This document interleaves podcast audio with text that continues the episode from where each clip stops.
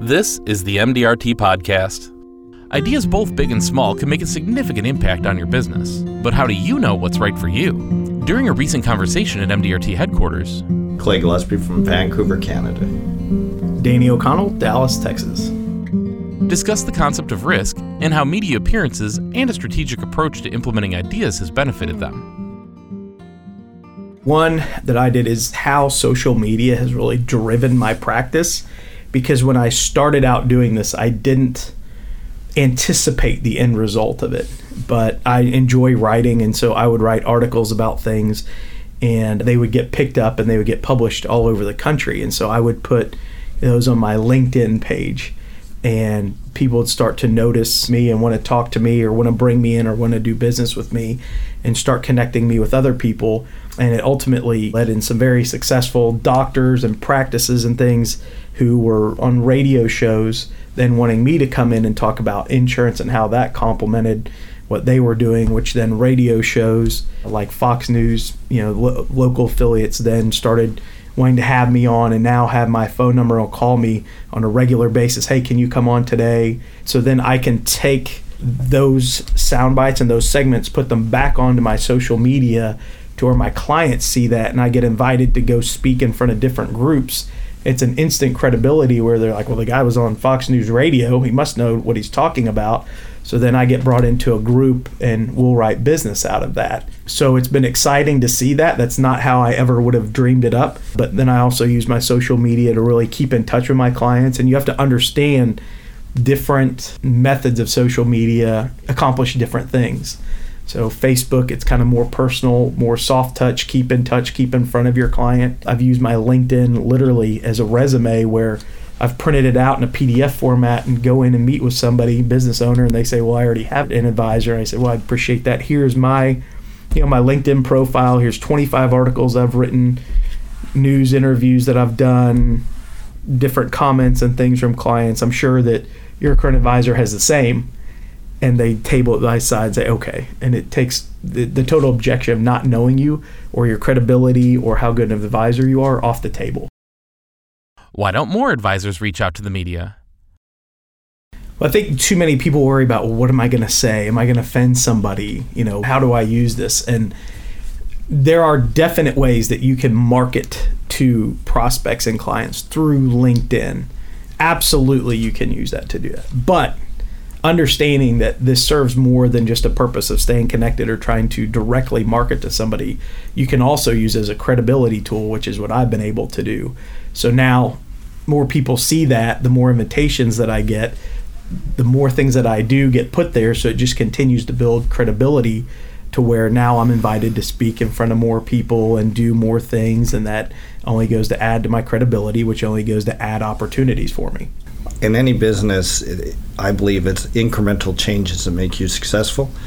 So I don't think I've ever had to or wanted to take a dramatic leap because I've never really had to make a dramatic leap. You're always making changes. You're always adjusting your business. You're always changing what you do. I do a bunch of media work, but it's all gradual and it's it's never a risk. I don't think I've ever had to take a risk in business because you're just spending your time going to the various meetings, seeing where the industry is going, and try to be there before other people get there. So it's not a, a risk per se. So I, it's hard for me to answer that question because that's not how I plan. I don't think I've ever needed to take a risk, nor do I ever want to take a risk. And I think if you're doing that, there's something wrong with your business to start with. I don't think what Danny did was a risk. I think that was a calculated knowledge of what was happening. Um, it wasn't even completely unique. He just did it better than everybody else. So it wasn't unique. It wasn't risky. He just did it. He thought about it, and he did it better than everybody else. That's why he was successful, not because he took the risk. You know, one of the things that I think most people in our industry, you take some level of risk because most of us are, you know, a risk from going commission to fee based, a risk going to straight commission, a risk going from sales to management. There are risks inherently within the moves of our industry, just like there are in probably any industry, and you can calculate the odds and, and make those calculated risks. I do think where we are unique in our industry is you know, many people do the exact same thing for a long number of, of years and they'll be happy where they are. I try to tweak my business every year and I may try out a new idea or a new twist or something new that I got from MDRT members and top of the table members and try to implement it and see how that works. And it may work great, it may backfire. One of the things I love about our organization is we share ideas. So I'll tell you exactly what I did last year to get where I am today. And if you can do it better than me, then good for you. Shame on me. But I'm not worried because that's what I was doing last year. And this year I've already you know, kind of tweaked how I'm doing it or what I'm doing or implementing a new idea. While those are all risks, they may be just small incremental risks as you go to where it doesn't, you know, blow up the whole system, but you try to see where you can be more efficient.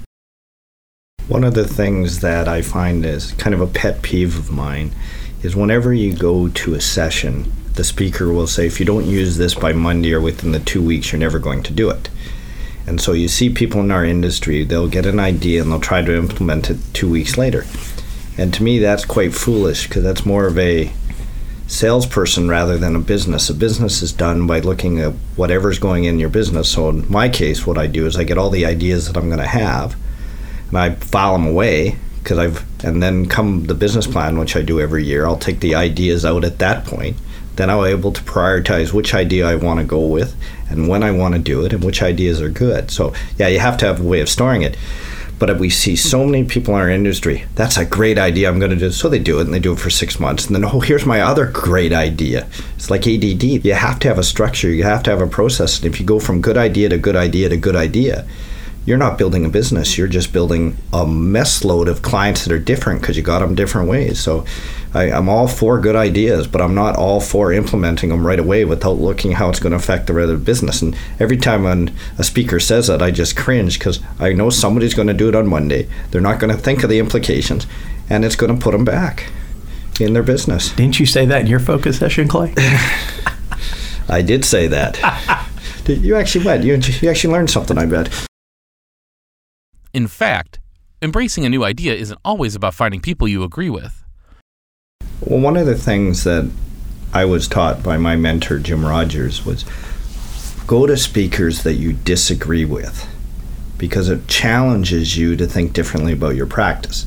If you go to people that you agree with, you just pat yourself on the back and find out you're doing all the right things. That's not a useful exercise. It's a more enjoyable exercise. But people you don't understand, or you don't agree with, and then you hear the idea, you get that uncomfortable feeling. And I think the only way you're going to change your practice and adjust what you're doing is making yourself uncomfortable. So, yeah, switching from commission to fees, going from more planning, going all these different things, but it's really just changing to what the marketplace wants in there. So there's no real one great idea. You get a grain of truth that comes from one speaker that you'll add to another speaker. And the other thing you don't want to do is fall in love with one idea without researching the other side of it. So the more you just get the ideas and you go along with it, you make these incremental changes to your business every single year and you find you have a very big business at the end of it because you're incrementally changing and there's always stuff that's wrong and you're always working on the stuff that's wrong and then you move on to the next thing. So there's no one big idea. There's probably 500 ideas. When I went from commissions into fees, listening to all that, when I switched from fees to discretionary, that was uncomfortable. When you're talking about I, I special in retirement income planning, I have a certain way of doing it. So I'm always going to everybody else to see what they're doing. At the end of it, I may still think they're wrong, or I may question what I do. And more often than not, you get something out of it but he could still just be a wingnut, and that's fine. But I go to things all the time about practice management, about when you go to leadership skills, and this is what a leader should do. I'm not doing any of that, right? So there's always always making yourself uncomfortable makes you better. They say, well, you've got to talk to people a certain way, and you got to do this with your staff. And I'm going, well, I'm not going to do that with my staff. Maybe I should, but I'm not some of this is experience based, but on the planning side, there's always stuff. They generate income the way I wouldn't generate income, and I'm trying to figure out why they're doing it their way. Um, so there's always those kind of planning techniques. You know, should I use a variable annuity or should I not use a variable annuity? Should I use a fixed annuity? Should I do all those kind of things? So you always got a, those type of issues. I think it also comes back to what's right for you. I mean, I completely agree with you saying just taking these incremental nuggets each year from the meeting and from you know our members And we talk about there's over 2,400 top of the table members, meaning there's over 2,400 ways to qualify. And something that may work for Clay, and I can see he's very successful and he knows his niche, his market, how to do it. Um, that works for him. That doesn't mean that that would work for me. Doesn't mean that it's a bad idea. Just for me personally, it's not going to produce the results the same as it would for Clay. What change did you make? So we used to do some seminars to do selling, and we had marginal results, and so we kind of got away from it. And I attended an annual meeting a couple years ago. It may have been the Philadelphia meeting, and there was a lot of things going on in our industry with our clients, and we knew we needed to educate a lot of people, and we were kind of getting into this bottleneck. It was how are we going to do this? And I went and listened to a couple different focus sessions. One of them was by Corey Metz, and he was talking about seminars, and somebody else was talking about something else I had the idea I was like, you know, instead of having just a straight seminar trying to sell things to people, what if we invited clients and prospects and have one to try to educate them about what's going on from a regulatory standpoint, but then educate them about how our staff was going to handle that as we got into this busy season so that they knew what to expect from us, um, how to handle it, who was going to handle it, and kind of a timeline. So we built that expectation in their mind and you know person said well you know i don't want to do this because it's going to cost us money even though it would save us in the long run. So i was able to actually go out and get um, sponsors for this. So we actually started making money off of educating our clients and prospecting. And our clients loved it. Had business owners that owned restaurants. We would host it at their restaurants. We are giving back to them. We got to the point where we were bringing people in from the home office of insurance companies to come talk our clients have asked us, you know, every year they look forward to these. Last week we did one with a federal congressman, and halfway through it, his staff asked if they could, if we could do this every year. And so now we're really focusing on transitioning even from just an insurance education piece to now doing a quarterly event where it's really focused on business owners and things that they need to know as a business owner. Things like you know how to hire find the right CFO do you need one? About leadership about coaching about sales and marketing about social media for their business. So it's really about driving and giving back to them as business owners how to develop their business because I have a vested interest in my clients doing well. And I don't think you see that much anymore, especially with so much going online and the internet and so much technology coming into place. Yeah, you can find information, you can do things online, but you don't find the internet there helping to guide you and really drive your business and drive you and develop you as a person. So that's where we're now really uh, kind of moving with this. It started to surprise me when clients started asking me, and they were excited, saying, "Hey, are you going to do that again this year? Oh, are you going to still put on those events?"